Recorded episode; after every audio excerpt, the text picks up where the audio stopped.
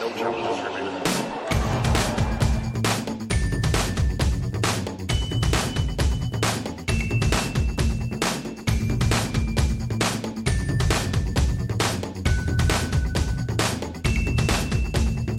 to episode 171 of No Challenges Remaining. I'm Ben Rothenberg, joined today by my dear friend Courtney Nguyen. Hi, Courtney. Hello, Ben. I normally ask how are you, but I feel like that would just get us off on the wrong foot this week. Let's not let's not get emotional 10 15 seconds into the podcast. But hello from the other coast. Yes, the coasts are doing okay. I think The coasts are feeling blue Yeah. as they are. wore blue, went blue, feeling blue.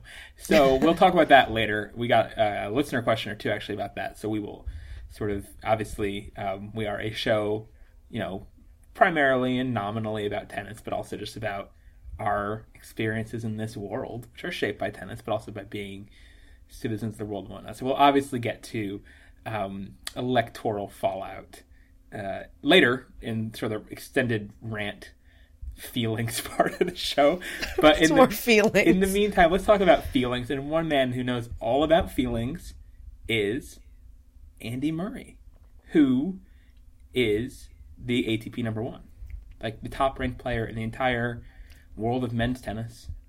Who'd have thunk it? Courtney, you are the Andy Murray expert on the show. Um, It's true. I It's guess. true. I guess. Can you sort of? Uh, I guess. Yeah. If you want to, you know, and we, and we have a we have a Andy Murray specific full episode we're gonna do. That we were hoping to get out the week EP number one, and we just like honestly did not have the wherewithal to try to piece that together. wasn't week. going to happen this week, you guys. We were not going to be editing audio this week. So yeah, just talk through how, what it what it means. What do you think it means to Andy Murray and, and to you as a fan of his, and that he finally gets his turn uh, atop the ladder for however. I mean, it might be only for a week, honestly, but Yeah. he got it. but he got it. And um, yeah, I mean, I think that so much of it is just a credit to perseverance. And I think that, you know, it's a theme that you see on both the the men's and the women's side of the tour this year in 2016, especially with Andy, and obviously you see it on the women's side with with Kerber. But you know, and obviously Andy's a very different situation because he's always been the like the absolute best uh, looking from the outside in to a, a group of, of players, namely, you know, Roger, Rafa, and Novak, who, you know, have, have stood in his way. And, and mm-hmm. you know, it's all those conversations that we've had for years of if, you know, if Andy wasn't in this generation, how many slams would he have had? And, you know, and, and what is it like to be the kind of ultimate loser in the greatest generation of, of, of men's tennis? Not even loser, just like bridesmaid. I think more. But that's mean, what I mean, though, in terms of loser. Like, you know, like, I mean, like, because it's one thing to be like the Berdychs and the Tsongas and, you know, the top 10, the perennial Ferrer, top tenors, yeah. yeah. who probably would have won slams. could have you know? certainly could have. Yeah, without, you know, if not for the, at minimum, the big three. Um, and they would have been there and they would, their legacies would have looked really different. But you're talking about with Andy Murray, somebody who's, and I mean, it really would have been different. Like for him to be in that generation, I feel like it meant it it it, it was more of a detriment to his career and legacy than to everybody else's. That's why I think he's like the ultimate loser in that situation. The stat that Um, blew me away is that I think he had spent something like 78 weeks, roughly, in that ballpark. I'm not getting the exact number right. Um, but he had spent like 78 weeks at number two in the rankings. Yeah. And never been number one before. Yeah. So, I mean, the guy is due.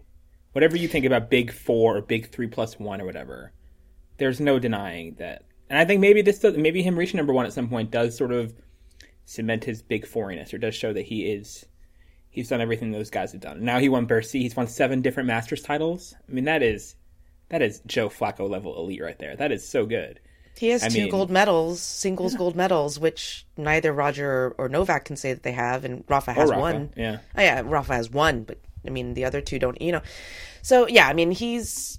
There will always be that debate as to whether or not he's considered Big Four or not. It's not a debate that I really care to. Doesn't matter Or to sorry, me, yeah. it just doesn't really. It, it's an illusory line. I think that we all know that he is the gap between him and the rest of the field isn't that much narrower than the gap between the other three and the rest of the field. It's just that the gap between him and the the other three for so long has been a bit tough for him to to close on and and it's it's very Murray esque that you know he's he gets to number one in a year that has seen you know the other three kind of for varying reasons have to take two steps back, you know, and it's not something that we thought we'd say when Novak was doing what he was doing in the first half of the season.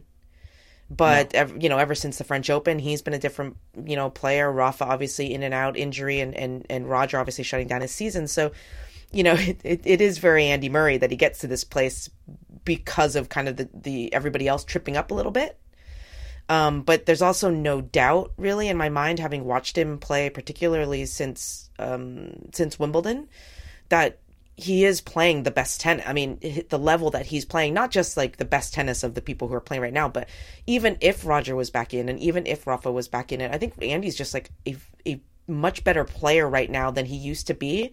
I think people are overlooking that as well. Just like I, X's and O's wise and execution wise, he's like playing so freely. I think if everybody was at their best, I mean, re- best as allowed by their current age and health conditions, more or less, I think Andy. There's no doubt Andy's top two ahead of ahead of Nadal yeah. and Federer right now. The the interesting, the bizarre thing about this uh, ascendancy and how out of nowhere it's been. It feels like as much as it's been forever in the making, the actual arrival of it was pretty out of nowhere because uh, nobody expected Djokovic to uh, cede this much ground and give this sort of opening this year in 2016. I mean, Djokovic had a lead of 8,000 points after the French Open. I think it might have been 9,000 even before Rome, maybe, or something like that. There was a, a maybe even a larger gap, but 8,000 points basically uh, after Novak won the are French these Open. actual points or are these poll projections? oh, gosh.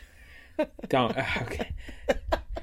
Crushing, sorry, crushing, my, crushing my soul here. Um, yeah, these these were really reliable polls. I mean, maybe there was like a seventy-one percent chance, and you guys should have known all along.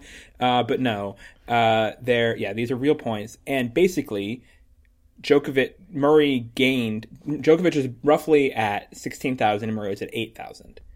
And Jok and Murray so improved crazy. by Murray improved by two thousand points, but Djokovic fell by six thousand this is more in this year. The story is more about Djokovic falling and Murray rising. Murray's done everything that it took to um to, to do it, and he's earned it, and he's won a lot. his his winning streak this fall has been incredible. He couldn't have done anything more than winning all of you know uh, Beijing, Shanghai, Vienna, and Paris. That's an incredible four tournament sweep. Uh, probably the best stretch of tournaments in his career. Um, but at the same time, the reason why he got there uh, this soon was because Djokovic ceded ground in a way he hasn't before. Djokovic, we talked about this the last time we did a show together. Djokovic had been so automatic for so long, and we took it for granted, and then he stopped in a hurry. And yeah, and Murray really Murray was in the right place at the right time to capitalize on it. Absolutely. And I do think, though, that when we do talk about no Djokovic ceding ground, we have to give context to that in terms of what he did at this time of the season last year. So, I mean, when you talk about ceding ground, it's because he wasn't able to replicate his bazonkers. Uh, so bazonkers. 2015 season, yeah. right? It, it's so. It, I mean, you know, it's everything's all relative. Yes, he he dropped points, but for to be unable to replicate what was an out of this world performance in 2015 is like no knock on Novak. I mean, he's definitely, you know, dropped more than he should have. You know, you, you expect him to do a little bit better than he has been, but um, for him to, to to lose ground, you know, a year after he put together just in one of the most dominant tennis seasons we've we've ever seen, um, yeah, I, I just wanted to throw my hands up and defend Novak a little bit because it, oh sure, yeah, he ceded ground, but it's because you know he had established he had established such a, like an aggressive beachhead effectively that yeah. you know he just got pushed back, which is no, the and, normal course of business. And, and, Murray's total of being number one at ten thousand something points is a totally n- normal, reasonable you know mantle right. number one. We were we were at a point in the WTA in August where it looked like it was one of the lowest point totals ever. To be for number one when Serena had barely played any tournaments and was still hanging on to number one. And Kerber was sort of in the driver's seat going at the U.S. Open, but hadn't had that much success. I mean, she'd had sporadic up and down success and hadn't racked up that many points uh, before the U.S. Open, really. So there was going to be a lo- much lower. I mean, that was going to be number one in the seven thousands, and they're not exactly one to one points, but they're close enough. And ATP number one is in the ten thousands right now. So Murray, there's no like asterisking at all. It's just it's just the timing of it there was no reason to think it could happen this quickly in 2016. Because, yeah, imagine saying, Courtney, like after the French Open, that Djokovic would not be number one at the end of the year. It would seem right. utterly bizarre. You would have to thought that he got injured and was out for the rest of the year or something. Yeah, and he did. would ha- yeah, it would have but- to have been like one of those like act of God sort of things. Like he just the way that he was playing and the way that he just was just so dominant. You know, like it, it just it didn't even. And he was cross so inevitable. Mind. Yeah, exactly. He was Yeah. just it, he was so reliable and inevitable, and it, it just it never even crossed my mind that you know that he wouldn't be able to do what he did last year, and and maybe that's completely unfair, and I'm sure that it is unfair, but. um yeah, I mean, it just it just goes to show again, you know, when you you you always realize that you take greatness for granted when it's no longer there. Yeah, And with Novak, I I still think that his 2015 season was so underrated in terms of what he was able to do. And I think that what happened the second half of 2016 kind of reproves that and, and should kind of shine a light on on just you know kind of like with Serena, it should you know her inability to kind of even come close to doing what she did last year should not be a failure of this year, but should be like kind of a retrospective celebration of what she was able to pull off last year. Yeah. Because that that shit is that shit is hard. like it is it's hard. just really hard to win tennis matches all the time. It's not easy. yeah, and to never to never lose, and it's been amazing. I mean, short run uh, World Tour Finals, the draw dealt Djokovic. We can get to the draw very briefly here before we get to Djokovic specifically. The draw dealt him a huge, huge win because he got the easiest possible group. Um, he landed in a group with uh, Raonic, who he's never lost to, with Monfils, who he's never lost to, and with Thiem, who is running completely on fumes, and who he's never lost to. And meanwhile, Murray gets stuck with Nishikori, who he lost to at the at the U.S. Open, with uh, Wawrinka, who won the U.S. Open, and it's a dangerous guy, and with Cilic. Cilic, yeah, Cilic, who's won beat him in Cincinnati and good player. Uh, so Djokovic, just based on that, might be in, might have a chance to sneak out year number one by the end. But but for Murray, I think it's yeah, it's just sort of an overdue accolade. Um, Andy Roddick used to talk about how he had four career goals that mattered to him. It was winning the U.S. Open, winning Wimbledon, being number one, and winning Davis Cup. And he got three of the four. He never won Wimbledon. He obviously came famously close. But I think with Murray, he's checked all the real boxes in his career at this point. Number one, Wimbledon. He won a slam before Wimbledon too. Um, Olympic gold, uh, Davis Cup. Uh, I mean, Australia and French Open are kind of like bonuses out there. I don't think his career is incomplete or you know flawed without them. I think he's put together a completely complete career and can be very proud of everything he's done and, and should be. And it's funny because if you were to go back to when he won Wimbledon for the first time, or even the U.S. Open, but particularly Wimbledon, you know, after that that great summer, and you know, wins Olympic gold and all these sorts of things, um, and caps it off, uh, you just kind of sense that even then, the criticisms were always the the the cloud of criticism over Andy Murray was always going to be that like okay one trick pony right like like yeah okay you won your your Grand Slam at the U.S. Open which is where you won as a junior and you won like Wimbledon which is like the thing that you were like born to do and you did Right. that and and you're done like you know like this is all you needed to do was literally to win Wimbledon and and you got the gold, the gold medal for Britain so that's like a bonus but like he kind of he kind of could have been done then And yeah, know? and, we, and I think it was totally fair to think he might be. I mean, he took three full years before his next slam, yeah Wimbledon this year. so that so you know you, it, it is kind of remarkable to sit now even if the, it's only one week that he's number one but to sit now and just to think yeah i mean this guy has had like in retrospect a ridiculously complete career you know like he french open final i mean it's it's pretty it's pretty remarkable actually and and you know as somebody who's been a fan for a very long time and and wants good things for andy murray um it's not something necessarily that i'd ever thought would have happened I thought maybe Wimbledon. And that was about it. um, but a lot of that was also just because of not be- some of it was because of him. I honestly, and one of the things that's actually really impressive about the number one thing is that I never really thought that Andy Murray could play this type of consistent tennis that he's currently put on display. You know, when you talk about the the, the, the sweep of tournaments heading into to Paris and or into uh, London and all these things, like I didn't really think that it was doable for him. Um, but yeah, it's uh, yeah, it's impressive. One thing that would be very cool, um, one thing that I really think is I've always sort of tracked more than most people maybe is this sort of uh, career, the Masters Slam thing, which is no one has achieved yet. and and Murray is now you know right there in that race to w- be the first one to win all nine. What's he need? Monte Carlo, he, he, Monte Carlo, and Indian Wells. Indian Wells. Missing. That's it. So he's got seven of the nine. Um, That's crazy. He's, he's, done well in Monte Carlo. Last couple years, he's playing better on clay now. There's no reason you would think he couldn't win that one. And Indian Wells has been a rough tournament for him, but he has made the final. So I mean, it's it's possible. Um, it is possible, and if he and he'll get a shot at both of those before Novak gets another shot at Cincinnati. So if hmm. if if if Andy can get um, can sort of run the table there and get the, be the first one to become the the grandmaster, as I call it, or you know, to Jokimon. We didn't even have a Murray equivalent name for it yet, but you know, I uh, love that Andy Murray is not like made for like fun punchy nicknames. Like it's really just like. Andy Murray. Yeah.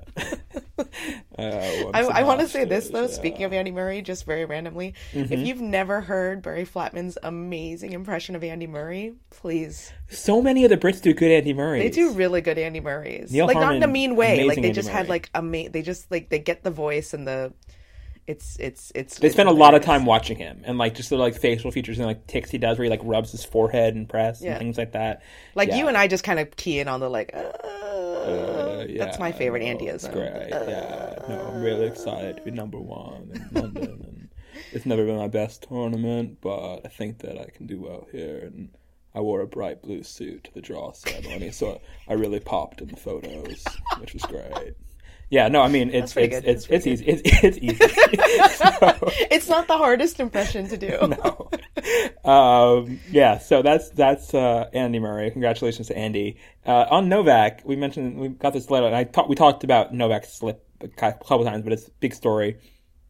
A sort of angle of it that came out mid Bercy, which we'd known about a little bit, but which got put in context by a report by another British reporter, I think first and foremost was Mike Dickson for Daily Mail. Um, the story on the growing influence that this I should know his name. I don't forget. Uh, Pepe Imaz is his name, something like that. Um, has in his career being sort of a, a, spiritual advisor or a counselor, and is a guru of sorts who um, seems to be really into the importance of hugs or something, and who had first, who apparently the story is had first sort of uh, been tracked down or been found by Marko Djokovic, who's Novak's younger brother, who was a pro player for a while himself, and his career. Remember, he got a couple wild cards. We debated into Dubai and things like that a few years ago. Um, there's some pure nepotism, which was obvious and fine. Um, or obvious is obvious, but fine. It's debatable, I guess. We thought it was fine. And uh, Marko uh, found this guru, and now Novak is tra- was in Bercy with number one ranking on the line without either Marian Vajda or Boris Becker, his two coaches, but with uh, Mr. Hugs. And I mean, it, it, it's hard. It's hard. It's hard. For, I I know I'm gonna. I know I sound very mocking. I don't know that I need to be, or you know, um, all entirely intend to be. I'm just having a tough time uh, making it sound serious. I I just think that I don't know. Is is is Novak searching? openly searching for these sort of obvious and obvious uh, alternate methods of preparation a, a worry. And, I, and actually, before I, before I let you answer, Courtney, let me splice in some audio of Novak uh, with this guy leading a meditation about traffic or something. Um, uh, with in one of these guys' workshops with his brother Marko translating into Spanish. BT Dubs. The Djokovic people, family is like the biggest polyglot situation in the world. It's pretty unbelievable. So here is that. Imagine illustration of what's happening in your mind. Imagináis que de qué está pasando en vuestras vuestra mente? It is like a traffic. Está como un tráfico. On the streets, you're in the car. En las calles y vosotros estáis en el coche. Your thoughts, your emotions are the cars on the streets. Tus pensamientos, tus emociones son los coches en las calles. In most of the situations in your life, en to todas las situaciones en nuestras vidas, you are part of that traffic. Tú eres el parte de ese tráfico. And many times you find yourself frustrated. Muchas veces te encuentras frustrado because of that traffic por ese tráfico.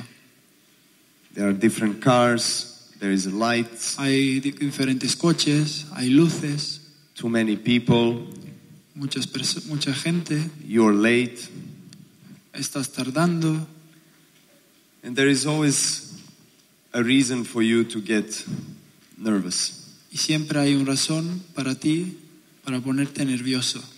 But what if, for a second, you, instead of being part of the traffic, Y si imagínate si por un segundo tú empiezas, tú te pones el parte de ese tráfico you're outside of the traffic on the, on the one hill and you're observing the traffic? tú estás, tú estás fuera de ese tráfico en una montaña y estás observando todo esto que está abajo. Same kind of process happens in your head. Courtney, what do you make of Novak's current uh, moment? Hey man, like whatever floats your boat. Right, that's that, what I you know that's kind of how I I mean I don't really feel like making fun of him about it or anything. It's just it's peculiar only because Yeah. it's just not something that we we're used to necessarily seeing. But at the same time, it, it's I don't think that it's necessarily any different than like Rafa's massive entourage of like people that like you know that like overflow his his uh his player box or um whatever. I mean people have people who give them comfort and sometimes that's people that you know give them hugs. I don't know. And that sounds like very mocking but i guess that's kind of i don't really have a hot take on it. I mean like you know like if that helps him if he's in a place in his life where he's looking for for for that sort of guidance and it helps him and maybe having Marian Vajda and, and Boris in his box it, it's an a, additional stressor as opposed to something that keeps him calm there, there, it could be that i mean I, you know it, it you know makes me think back a little bit to like Andy Murray and you know what he was saying when he decided to to uh, hire Amelie Mauresmo of Yeah. like kind of wanting to get away from that very highly testosterone driven macho kind of male dominated team and having somebody that can like listen to him. And at the time it you know I, I remember talking to a few reporters and they said it made him sound soft and it they thought it was super crazy and you know not becoming of a elite sportsman. But i totally understand that. And same with novak. Like if he's going through stuff where he needs like a spiritual advisor good on him for for reaching out. And the thing is, like, you don't get real substantive breaks for. I mean, especially with Novak, how much he was winning, how many matches he had to play. He doesn't get a chance to, and he could. I know, I know, like McEnroe did this at some point mid career, like took like six months off or something for sort of to find himself. Um, maybe longer than that. Um, you don't get time to really uh, to you know find yourself in a sort of spiritual way. So you have to sort of work on the fly, and if it means bringing this this person who you- you're open to hearing from or think could have a positive effect on you uh, to Paris Bercy, you know that's that's fine. I, I think the the interesting thing about it, and Djokovic is obviously talking frequently about how he um, how he doesn't put pressure on himself. He doesn't feel like he's you know this is a moment for panic or crisis or anything like that. Uh, it's true, but at the same time, like you worry that if you lose your edge in tennis, that can be everything. And even if the results, the results, the kind of sky is falling way we've been talking about Djokovic, wouldn't immediately appear on paper. I mean, he Right. he did lose. Um, he lost the Querrey loss was obviously bad. Um, losing to Querrey third round of how Wimbledon. dare you It just Yeah, it was bad. Sorry, Sam. and then Sam loses Vine as a platform for future self-expression. It was just a rough time for all of once again sam querrey destroyed a thing right? he destroyed novak by beating novak and he destroyed vine by winning vine yeah, pretty much, pretty much. Oh, poor Sam. Uh, so yeah, so Novak uh, does that, and then he goes to Olympics, loses first round to the eventual silver medalist in Del Potro, so it doesn't look that bad. Uh, skips Cincy, makes the final of the U.S. Open in the midst of all this, which is a great, great, great result. Um, makes semis of Shanghai, which is totally fine, and makes quarters of Bercy, which is you know a reasonable effort for a top seed. Making quarters at a Masters event happens. So he skipped some things in there that he normally plays like Beijing and Cincinnati with that. But I don't know. I just I just think that we've seen how delicate uh, dominance can be sometimes and how fragile. And um, I think someone I don't know I don't I wasn't around during or wasn't paying attention in the era of tennis. Someone mentioned the uh, allegory. It's sort of a worst case scenario of Jim Courier, who had been like a pretty solidly, you know, top player for the early mid 90s. And then apparently things, his successor sort of stopped immediately, like had a very sudden drop off and never quite got it back. And that was it. Okay, but we talk about this all the time, right? I mean, like, how many times has like Novak gone through a slump, or Andy gone through a slump, or Federer or Rafa, and somehow they they they they pull it back. You know, I mean, look at Stan and his weird like show up every once in a while and obliterate the field thing. Like, I no, I, I think I think that's a, I think that's obviously a worse, a ridiculously pessimistic worst case scenario. I don't. Yeah, I'm not Yeah. saying this guy is is that Novak is done on any Right. level. I'm just saying again, it- it goes back to sort of appreciating how how remarkable it was in the first place when we really everyone took him for granted, us included, and pretty much everyone included took his reliability for granted. That um, that, yeah, it, it can be work. never take things for granted, people. Ever in life, in tennis, all of it. Is that Appreciate is, what you have. is this our segue? I don't know. it's just a thought. Just wanted to throw it out there. Okay, I don't know if we do we have anything else to say about tennis. I don't know that we do. How was Singapore? I'll say that very briefly. We Oh, in Singapore. How was yeah. Singapore? Singapore was great. Um, it ended up being a fantastic tournament. Um, just you know, and and there were, you know, definitely, obviously, you know, you're stressing out when you don't have a field set when the draw is happening. Yeah, that was Uh, wild. you know, which is which is always a bit frustrating. But I mean, as it turned out, for all of the discussion of like, oh, you know, these players shouldn't have to play down to the wire, and oh, it just hurts their chances at the tournament, and oh, you know, it's a disaster. It's like no, it actually, you know, Cibulkova who qualified with a light late push and, and to win winning Linz to do it wins the tournament. I mean, Sveta was the story of the tournament. Yeah, up until I mean- the final day. I will Um, say, I, I think that Sveta's having success um, after her great Moscow run and being able to turn around and do it doesn't mean that the schedule was fine. I still think that it that was you know a remarkable and unexpectable thing that she was able to sustain her her energy and her form playing on opposite sides of the world uh, over you know two weeks. That as, I I don't know. I still think it would be uh, good to build in some break for At the same time, I don't know. I I think that we've seen or patterns cut off the of race it. artificially short. Yeah. Well, yeah, I mean, but I mean, yeah, there are obviously different ways to fix it, and yeah, I'm sure that they probably want to fix it, it, but there's a lot of things that go into that. Um, it's not just a matter of like, hey, we're just going to do it this right, way. yeah. Um, but which everybody seems really flippant about. But um, you know, but the, but if you look back on it, right, like you have those instances where like players do well, like for example at the Olympics, and they continue to do well afterwards. And so much of I know for myself, like one of my biggest concerns of this entire season was about the Olympics and about the impact that the Olympics would have on on the schedule, which is already pretty rough, and you know how would players deal with it, and they got to go fly down to Rio and deal with all that, and then come back. On the whole, people kind of handled it way better than I thought they were going to um and i thought that was weird. Like i really wasn't prepared for that. Um and then we see it again you know kind of uh, at the at the wta finals. Probably not seeing it as much at the w or at the atp finals because those guys seem tired. And Raonic seems to have an injury. Is that right? Yeah. it's worrisome. Um but yeah i mean i you know I, whether or not it has like actual impact or not i would love to see like this sounds weird but like data on it. I'm sure that in years past it has had impact like those late races.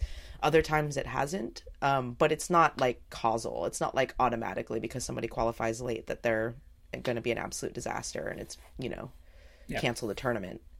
Um so yeah no but so the tournament was good. The, the the players were in like a really you know good mood starting the tournament and everybody kind of walked away with a win which is always nice. Um there were emotions. Um but in the end i mean hats off domi Cibulkova. hell of a Yeah. year not not a win anybody would have seen coming, even once she made it into the field. Um, especially when not after she lost her first two matches. One Um, in sixteen chance to make the semifinals, beat Simona Halep in straights, and uh, and she did it. And that second set against Halep was like one of my favorite sets of tennis of the entire year. That was so incredibly stressful, um, amazing shot making, super super gutsy, and you know it's it's like such a weird rare situation where these players know like not only do I have to beat you, but I have to beat you in straight sets, which is like you never ever have to think that ever. Yeah. in any other tournament that you ever play. So um, to see her come through on that was really great, and it's been really cool to see like Dominika Cibulkova's like evolution and maturity over the last couple years. You know, and um, and just uh, yeah, I was I was re- I was genuinely happy for her. It was, it was she- an incredible run. She's put in the time and you know she's been a, a less reliable player than you'd think in terms of results. I mean she's sort of she's not somebody who's ever like really on a radar to the point where we you know say oh woe is her for having you know occasional first round flameouts at tournaments. Um, but when we do see her i think everyone's always impressed. And so she's piecing things together more um, steadily. That's good. I mean she's somebody who's made a grand slam final uh, only two about three years ago now in australia 2014 um, she's top five now, so she can absolutely be in the mix to win a. I think certainly one of the first two slams of next year. And she again, I mean, that she- conversation. yeah, she made like what six? I want to say six or seven finals this year. Uh, made the final in Madrid, lost to to to Halep. Made the final in Wuhan, lost to a streaking Petra. I mean, you know, like she was right there. You know, like a, a match, you know, goes one way or the other, and and you know things are a little looking a little bit different for her. So, um, I mean, top five finish. I I really would never have seen that one coming, and and all credit to her. I mean, total hats off. It, it, it, it I don't know. It's a cool story. It's one of my favorite stories of 2016 on the women's side is that she was able to pull everything together after after having surgery last year. So, um, yeah, go her. But yeah, Singapore was good. Good. Um, and then you came back to this country, segue, and I'll just make it very open ended. First of all, how you doing, Courtney? I didn't ask at the beginning. I can ask now. How has this uh, week been for you? We're we're recording this on Friday. Yeah, we're recording this on Friday. Um, well, I got out of bed today, so that was good. That is good. Um, I think the day after you had texted me and being like, "How are you?" and I think I was still in bed.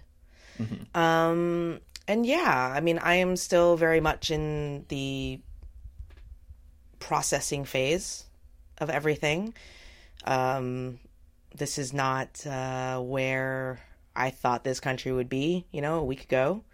Um, and there were moments of panic, as Ben knows. I was constantly, every once in a while, like randomly texting him and being like, hold on, like, we're good, right? Like, this isn't going to happen, right? Like, um, and freaking out. And last minute it did. And it was a crazy, crazy Tuesday night, just watching it kind of unfold and to see the, the returns come in. And, you know, that moment when you realize that it's over and this thing that you thought was never going to happen and that couldn't have happened because that, that was not the country that you believed in and that you've had faith in throughout your entire life that, that, that it, it turned on you, um, in very meaningful way. And, you know, it's a, it's a very, it's a lonely feeling. It really, really is. And it's, it's, it's hard to kind of even talk about it honestly. It really, really hurts. Yeah. And, um, yeah, it's been, it's been a hard few days. That's for sure. No, it's it's been. I mean, we were we were both in in London when Brexit happened, and obviously the sort of parallels are there, especially just in terms of the lead up. And Brexit, I think the polling was much more competitive for Brexit than it was for this election. I think that there was less reason to think, um, and all the projections. I mean, obviously 538 was the one everyone pointed to, and 538 only had Trump as like more likely to win for like one day in the past uh, six months or five months, however long they've been doing their daily projections or updating sliding scale, whatever. And then yeah, it, it, it just it, it was something people didn't see coming, and it certainly sucks. And I think the reason people don't see it coming is this sort of uh, you know real polarization of America and the balkanization of it. I guess politically, um, you see these maps where like more and more. I think sixty percent of Americans live. Uh, maybe this is right. I might be botching this, but some huge number of Americans live in a county that was considered like a landslide county this year, uh, where the person, their candidate, won with like more than sixty percent of the vote, and so we're not exposed to the parts that are all Trump, and they're not exposed to the parts that were uh, all Hillary, and where in the where in between the two meet um, can be foggy and uh, and just a sort of odd numbers game, and the margins with which he won by were incredibly small in a lot of the swing states, and he just sort of eked out close wins in five states in particular, in Florida, North Carolina, Pennsylvania, Michigan, and Wisconsin. Ones, uh, Michigan and Wisconsin, especially ones that weren't even on radar, I think, for in terms of being swing states. So yeah, so it, it was just something that takes takes adjusting to, and it can certainly be hugely, hugely distressing and disheartening when you know that um, you know all these things that you would think you would assume would have been disqualifying for people uh, turned out not to be. And it's not it's not so much that Trump was this phenomenon that people are making him out to be that he really awakened something. And maybe he did, maybe he didn't. But his actual numbers were not good at all. I mean, he got fewer numbers uh, in terms of votes than Romney or McCain or Hillary, for that matter. Um, and I mean, seriously, I mean, he's been like of the last uh, of the last six major party candidates across three elections in terms of votes. Obama twice, Hillary once, McCain, Romney, and Trump he get he comes in sixth out of six. Um, but we yeah, just this idea that he's Yeah. got this huge surge of, you know, he awoke something and he got people to the polls, and that even this idea that this is a referendum and that there's a majority of Americans that feel this way, the numbers show that that's absolutely not the case. and he might he, he I think he did max out among certain demographics, which had I mean, in terms of rural, isolated uh, white people in in the Rust Belt, he absolutely did sort of uh, you know drill deeper into that and get more. Uh, to, I don't know, frack more of that vote out of the out of the soil than we might have thought was there, and and and the bottom line was that people just didn't show up and vote for Hillary to to to uh, counteract it, and that Hillary's numbers were the ones that were way down from Obama's. right. Um, and so it, that that that sucks, and it sucks that people felt uh, didn't feel compelled to stand up for you know people who weren't themselves. You know, I mean, the people who and I, I don't know who the who I mean the demo, either the exit polls aren't so you know detailed or anything that you know everything, but a lot of people, more people, the turnout was lower in this election, which is just shocking to me that this that with the with that choice on the ballot, the people could stay home in greater numbers uh, than before. Obviously, that was true, and then the people didn't feel quote unquote enthusiastic, especially in like major cities. And ones that I think is fair to note with the polling, people with the electoral college, for those of you in foreign countries who are lucky enough to have a system where you know it's whoever gets the most votes wins, which just seems basic. Um, I really do believe that people who you know uh, people who live in Milwaukee might not have thought that you know Milwaukee's been safely blue. I mean, I think even John Kerry won Milwaukee, um, and when the Democrats lost in 04. Uh, it's been a pretty safely blue state and a more progressive state. Um, they might not have thought that it was necessary for them to you know hold their nose and vote for something they weren't thrilled about. Um, and there's a lack of a lack of people taking their medicine. And I'm not saying. I mean, I was never someone who was, uh, you know, thrilled about. You know, I know uh, Courtney, you were an actively big Hillary fan. I wasn't quite there, but I was hundred percent, you know, hoping she would win and would, you know, you know, giddily voted for her to not vote for the other guy. Just to just even knowing I live in D.C. and D.C. voted 92 percent for Hillary, I think, and four percent for Trump. So he's gonna have fun neighbors when he moves here. um, but yeah, I mean, it, it's just it just sucks that people, and it's and it's a it's a knock on on uh, complacency, and I hope it teaches people that lesson and what you do in the next. I mean, I hope it teaches people a lesson for midterms and for four years from now. How you cope with the time before that is the obviously more immediate issue. Yeah, and I, I mean, I think the thing that that is so. I mean, the- I mean, there's a gazillion things that are frustrating and really heartbreaking about all of it. But I think one thing that got lost in a lot of the rhetoric surrounding the the campaigns and and the election and the lead up is that somehow that this was politics as usual.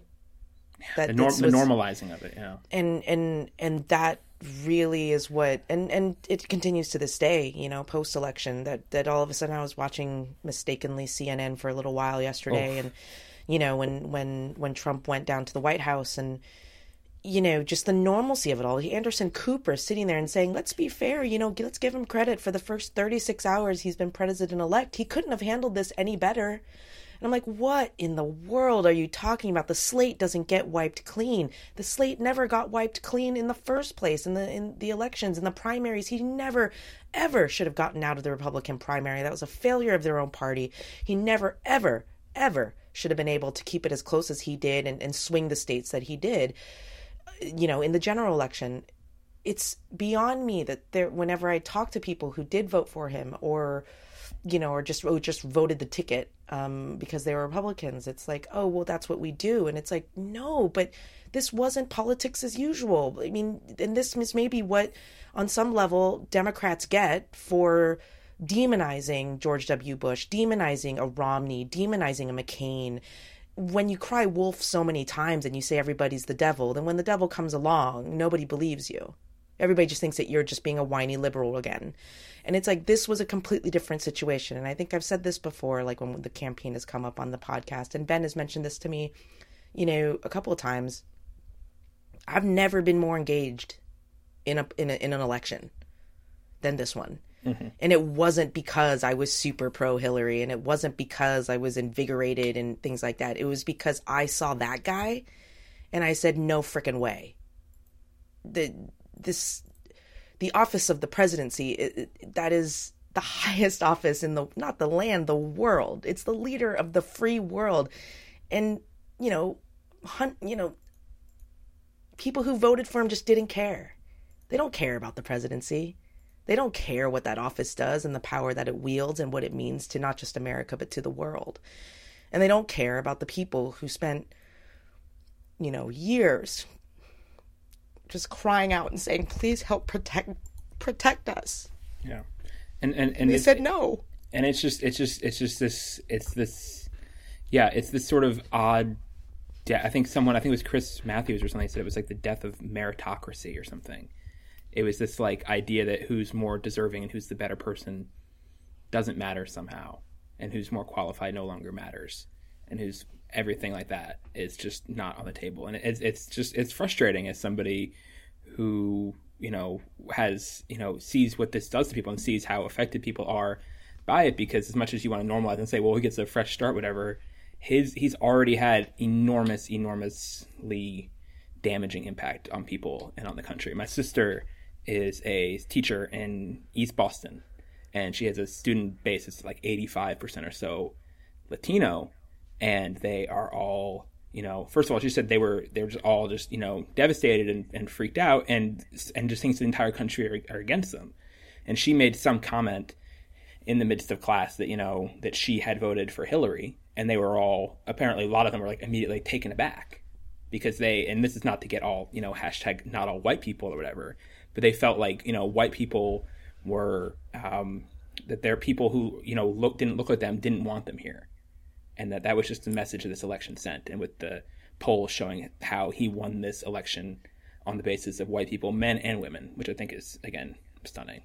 So it's it's it's a time to just so sort of go out and be all this all this inevitably but sad and empowered hate crimes and like that that happen. It's just it's important to go out and do as much as you can to sort of counteract it and let people know through whatever ways um, you can that uh, they are accepted here and wanted here and necessary here and loved here and things like that because uh, there are certainly alternate signals and alternate signs that were validated through this uh, result. And it's the same thing with Brexit, it's the same thing happening in a lot of the world, and it's just a sort of sad loss of, of a lot of progress that, that humanity had made towards bettering itself. It's a direct shot at that, at you know decency and progress and evolution and things like that of our society. So yeah, it, just, and I, it fully yeah, sucks. It, it fully sucks, and I and I will say that like, you know, one of my friends on Facebook was kind of saying, you know, like everybody's processing and everybody's mad and everybody, no one knows what to do with it. And, you know, which is definitely kind of where I am at the moment. And I know that I will get to a place where the emotions are less raw, you know, and I can function through the day mm-hmm. without breaking out in tears. But, um, until that time goes, like he was saying, you know, it's important for us to remember what this feels like and, and to, take the moment and you know screen grab your tweets screen grab your facebook posts that are expressing your outrage and disillusion and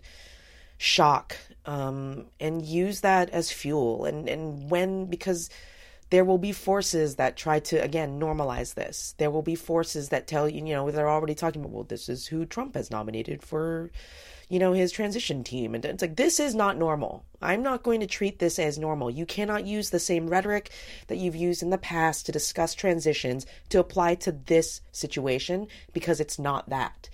And there, and, but it's going to be very easy to be lulled into that sense. And we all, you know, many of us live in communities where it might be easy to, especially become detached from the way that we feel right now or detached from the pain that our neighbors and our friends and our families are feeling.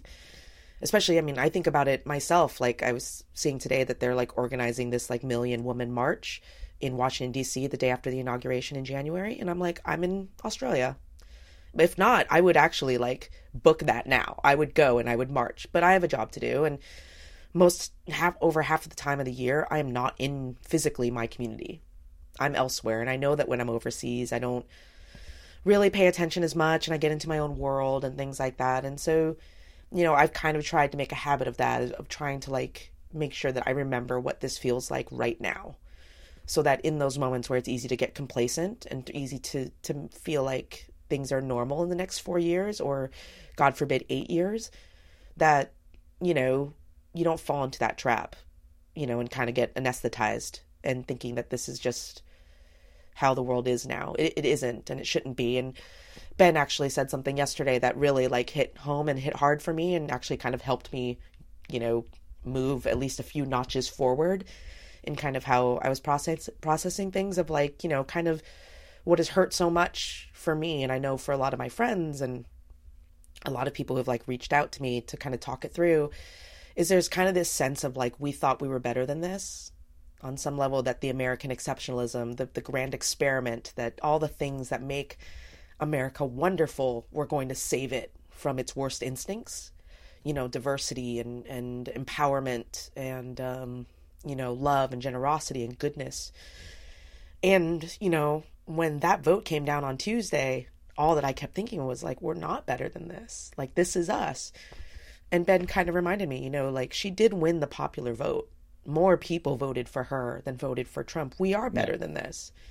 It's just the fact that like we didn't think we had to be that people we didn't think home. it was we didn't think it was close yeah right people people stayed home because they didn't think that they had to go and march out there and get that vote in and and do what was right and but so you know those are the kind of the two things i would just kind of leave with is just like stay angry if you're angry. You know if you're sad feel the sadness feel where it's at and then and then we move forward. But but you're not alone. Um my inbox has been filled with people kind of just like reaching out and I mean tennis players reaching out and being like what do we do? You know and kind of talking to people and and um but uh, but yeah make Thanksgiving awkward. Make Christmas awkward you know be angry stay awake stay awake. I mean don't get you know right. as much as you can stay angry and you can sort of wallow for now that's that's healthy. That's something that's you know reparative and, and can help you you know heal. But at the same time, you know, once certainly, you know, leading up to inauguration, certainly after it, if you want to, you know, be the difference and stay awake and if you know, stay vigilant of things and stay, you know, it's easy. It, it's going to be as the normal the normalization is inevitable as he starts getting addressed formally, you know, moves into the White House and starts getting addressed correctly as President uh, Trump. What a bizarre phrase.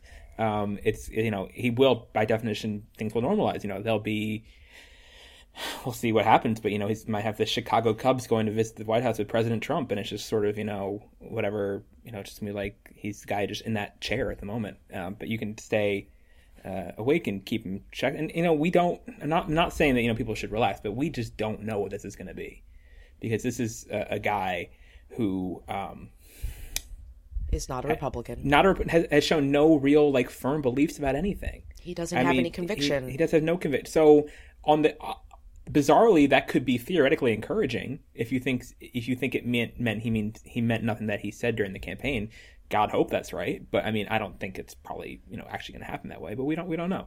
It's going to be a bizarre chaotic time and uh, hopefully it'll be over and resoundingly over in uh, in four years but we'll see. We've, yeah, uh, we'll see. we'll get but... we'll get we'll get through it as people. It's just it just is another like we said with brexit it's just making things unnecessarily harder for us in a way, um, and unpleasant and, and awful for a lot of people in a way that was not that was avoidable. And um, and you, you mentioned the you jokingly mentioned the polls earlier. I really I really do think that again that maybe like with Brexit, oh with Brexit there didn't seem to be turnout issues, but with this one there definitely did seem to be turnout issues. Um, I, I, think that the polls really did lull people into a sort of safe and sort of a sense of um, uh, safe sense of complacency about it because like i mean it really was like all the polls throughout the entire election never really indicated that trump could win like wisconsin and michigan those were just not on the table, and the polling was flat out bad, and um, yeah, and people got blindsided by it. So we'll we'll learn from that in twenty seven in twenty twenty hopefully, and uh, yeah, be But, be yeah, vigilant for I mean- it is. and I, and I and I will just add kind of this note, which is just you know, it's not about partisan politics. Again, this is kind of like my point from the beginning. It's just like this wasn't a part. This I I was engaged in this election not because I'm a fervent Democrat. Trust me, uh, but uh, you know I was engaged because this was about decency and it was about the country that I want to live in, and it's about the person who sits at the head of that country being able to po- tell your nieces or your nephews or your kids, hey, like that is a position that you should aspire to. And to do that, you know, work hard, be good, you know, serve people, you know, like do do good. And that's what motivated me. So like going forward, it's just about decency. Doesn't matter what you're registered as, doesn't matter even at this point which way you voted, but like be for decency. That's all. That's a yeah. That's that's that's a good platform to stick by. It's it's a rough, a, a clear, resounding defeat for that here this year, which is uh, disheartening and ridiculous. But I, I have to think, I have to hope that decency can be uh, resilient. I feel like people will miss decency very quickly. I feel like that's something that people will be like, hey, you know what I liked when everything wasn't awful. That was nice. That was Go nice. back to that. And Ah, nostalgia. and with that, um, we good. We good? All right. Thank you guys very much for listening to this episode of No Challenges Remaining. If you want to follow along to us when you're not listening to us, have our uh, feelings and sadness, you can find us generally more chipper on Facebook, facebook.com slash NCR podcast, on Twitter at NCR underscore tennis. Is at Four Reduced Twists. I'm at Ben Rothenberg. You can email us your thoughts. We've got a couple of emails already about the election. If you want to weigh in or just get stuff off your chest about that or anything else, feel free to agree or disagree with us. We're happy to hear from everybody. Uh, no challenges remaining at gmail.com for all thoughts there. You can subscribe to the show on iTunes and other podcasting uh, mechanisms of your choice and get episodes delivered automatically that way. Uh, executive producers of No Challenges Remaining are Pancho Resendez of tennisballs.com and Tao Woolley. Uh, I guess that'll probably do it for us. So that was our rant. Do you have other additional rants, or that's enough? Up to you. Can do either way. I got. I, I have very little else. I don't know. I, I, I drew an election map on my window with uh, dry erase markers, and they came right Was that off. wait? Yeah. Is that the stuff? Was that what you were posting? Yeah, yeah. Oh, I thought that was somebody else's. No, no, no, it was mine. That was mine. I was like, oh, that's really creepy that you're like staring at No. somebody else's window. No, those are mine. So I'll just say that it was uh, it was fun and it was a you know therapeutic to have coloring to do during the whole time. So um, yeah, I will give a brief endorsement for for uh, dry erase markers. They come right off. They're magic. Pretty good, pretty good. I will do a quick endorse of alcohol. Just kidding. Although it did help because, to be quite frank, The cause I, of and solution to all life's problems. Yeah, once I realized that that that that um, Michigan was gone, I like, I think I did like, I drank two huge cups of whiskey and went to sleep. I was like, nope, I'm done. So that was pretty good. But um, aside and apart from that, um, I'm going to give a rant for my new standing desk. Oh yeah, you got that. Yeah, which um, was part of my stress retail therapy, uh, which was going on before the election. So you can imagine. Thank God I spent the money then because don't really have any to spend. Although now. weirdly, knock on wood, the dollar has not plummeted like the pound did after Brexit, which actually This is shocks me. this is true. Yeah. So, anyways, yeah, I got a standing desk. I got the Jarvis standing desk, which was recommended by Wirecutter, and it took a really long time to put it together, but. For 750 bucks, it's pretty dope. And 750 bucks is not a lot of money to spend on a desk, let alone one that is a mechanical thing that like rises and goes down and stuff like that. But yeah, so far so good. It's quite nice to have the option of like, you know, crying while sitting and crying while standing. It's good. It's good for circulation and flow. Did you ever watch that? Did you ever see that old website um, that was like fairly Crying while eating? crying while eating? Yes. Yeah. I loved crying while eating. It was it was like one of the early Tumblrs, I think, that like kind of yeah, cut through. it was like pre. It was like like pre, maybe actually pre like actual Tumblr. I don't know who was actually on Tumblr, but it was like of those. Yeah, of that mold before YouTube even, and just like Yeah. crude videos of people, and it would be like different. It'd be like, like click on this link for grilled cheese, and click on this one for tomato soup. It would just be like find the different food there, and there's some really really bizarre foods on there too. So I wonder if amazing. I wonder if crying while eating still exists. Uh, that would be. Uh, I really I remember really liking the one that was this one this woman eating tomato soup with like sesame seeds, and she would always pause to sprinkle more seeds. On the soup. It was great. That's tremendous. So go cry while eat, or go smile while eat, or do whatever you want. Just remember to keep feeding yourself, people. Food's good. Food is good. And with that, we'll see you next time. Bye. Bye bye.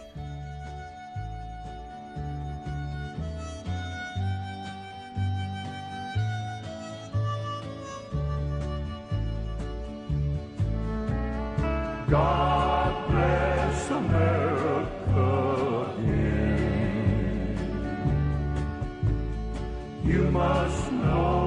trouble that she's in. Wash her pretty face, dry her eyes, and then God bless America again. You know, I wish God would bless America again. Like he did way back there when it all began. He blessed her then, but we sort of took it for granted and didn't ask again. So let's just kind of hold her hand now, that's all. In case she stumbles, let's don't let her fall.